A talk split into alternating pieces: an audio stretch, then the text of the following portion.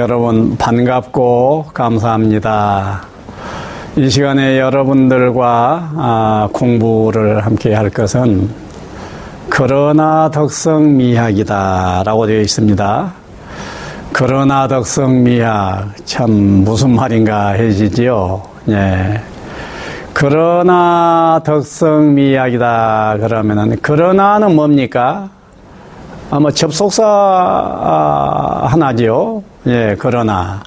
그 그러나라고 하는 우리말의 이, 이 접속사, 뭐, 영어로는 but, 뭐, 이런 식입니다. 그러면 그 접속사 그러나가 사용을 잘하게 되면은 굉장한 미덕이 되어요. 그래서 여러분들이 언어 생활을 할 때 이 언어를 어떻게 하느냐 이게 중요합니다. 언어를 어떻게 하느냐 하게 되면요. 언어를 잘 하게 되면 내가 마음이 평화로워지게 됩니다. 언어를 잘하게 되면 이웃이 내 언어를 두고 평화로워지게 됩니다. 언어를 잘하게 되면 곧 전쟁이 일어나야 할 상황에 말을 잘하게 되면 전쟁 막아낼 수가 있습니다. 그래서 이 언어라고 하는 이게 우리의 삶에 있어서 절대적인 요소입니다. 언어를 빼버렸다. 언어를 아예 스탑시켰다. 그러게 되면 어떻게 되겠어요? 예, 이거 큰 난리가 일어나지요. 자, 좌우지간 그러나라고 하는 것이 미학적으로 하나의 큰 미덕이 된다는 겁니다. 자, 그래 놓고 봅시다. 그러나를 여러분들 어떤 데 써요? 어, 너는 키가 크나 나는 작다. 뭐 이런 식으로 쓰지 않아요. 근데 많은 경우에 이 그러나라고 하는 것이 쓰이는데 이 긍정어 다음에다가 그러나를 붙여놔 버리면은 틀림없이 뒤에 부정어가 붙게 됩니다. 너는 수학을 잘해. 그러나 해놓으면 틀림없이 영어는 못해신과 같이 부정어가 꼭 따라와요. 예, 그런데 부정어 에다가 뒤에 그러나를 붙여놓으면은 필히 긍정어가 따라오게 되어 있어요. 예. 그래서 여러분들이 일상사 생활을 하다가 보면은 어떠겠어요? 수 없는 상황을 보면서 부정적으로 평가를 하는 경우가 많습니다.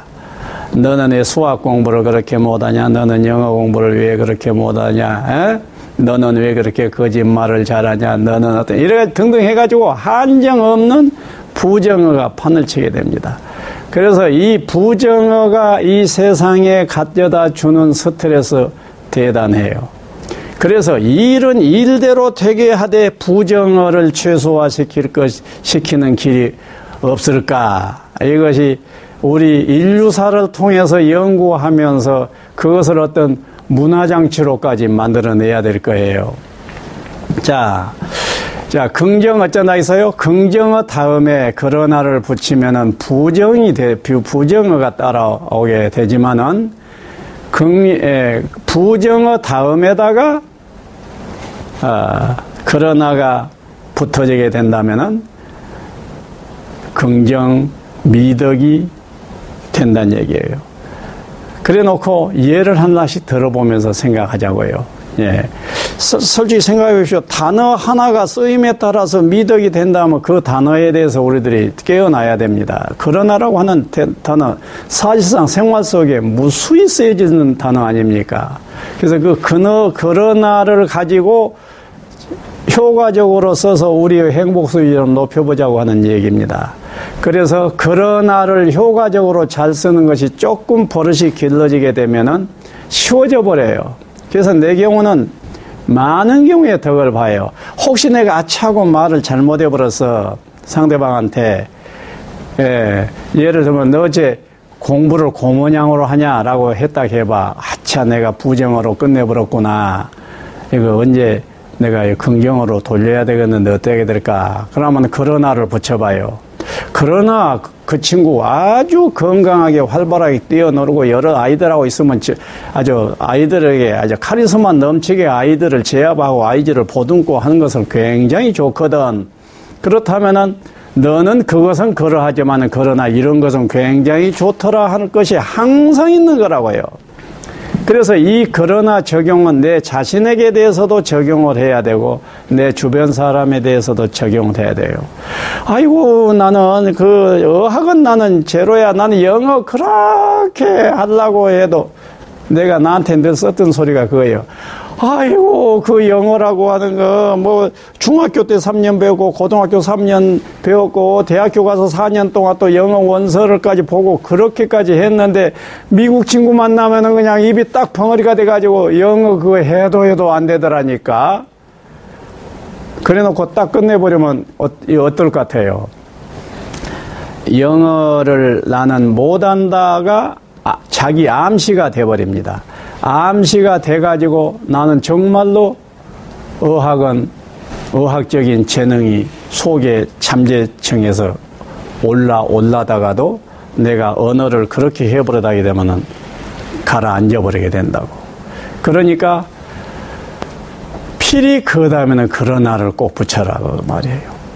그리고 영어 문제만이 아니고 그것 하나를 이축함으로 해서 내 생명 전체가 전반적으로 함께 이축되는 법이라고요.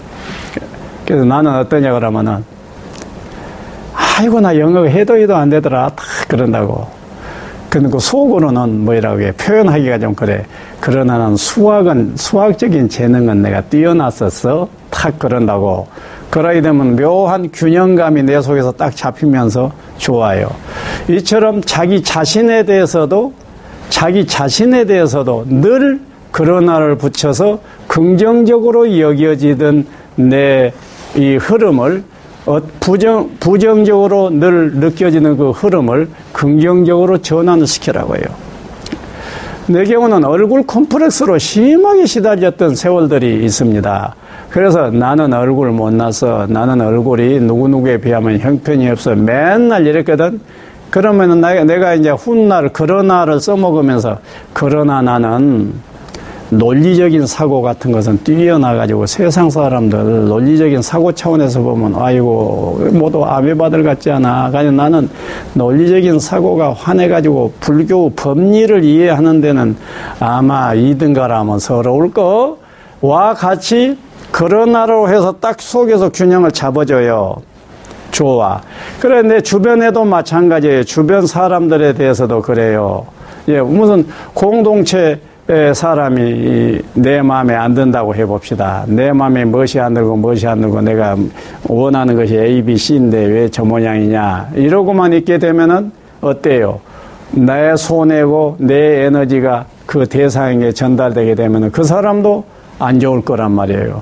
그런데 내 속에서 딱 균형을 잡아요. 그러나 그 친구가 아니면은 우리 공동체가 쓰레기가 곳곳에 자빠져 있을 것이다. 그런데 우리 공동체가 깨끗한 것은 그 친구가 정리 정돈하고 청결하는 이런 거에 있어서는 어느 누구도 따르기가 어려울 정도예요. 이런 식으로 함으로 해서 딱 잡혀지게 됩니다.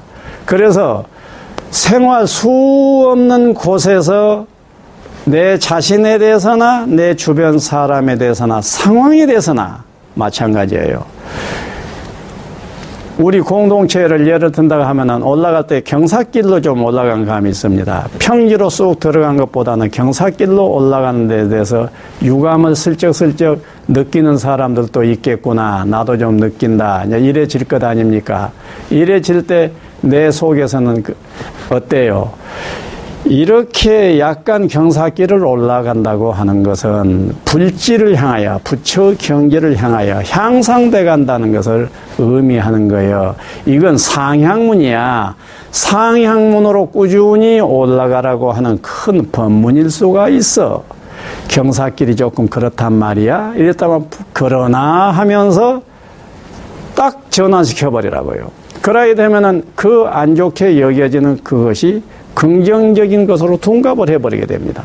아무튼 여러분들이 곳곳에서 부정적인 생각, 부정적인 표현을 쓸 것입니다. 그때마다 그러나를 꼭 붙여보십시오. 필히 전환되어진 긍정적인 마음이 딱 나올 거예요. 자, 여러분들의 행복 수위 다양한 길이 있겠지만은 그러나라고 하는 이 접속사 하나를 경우 경우에 효과적으로 잘 쓰심으로 해서 여러분들의 행복 수위 한층 달라질 것입니다. 여러분들의 행복을 빕니다.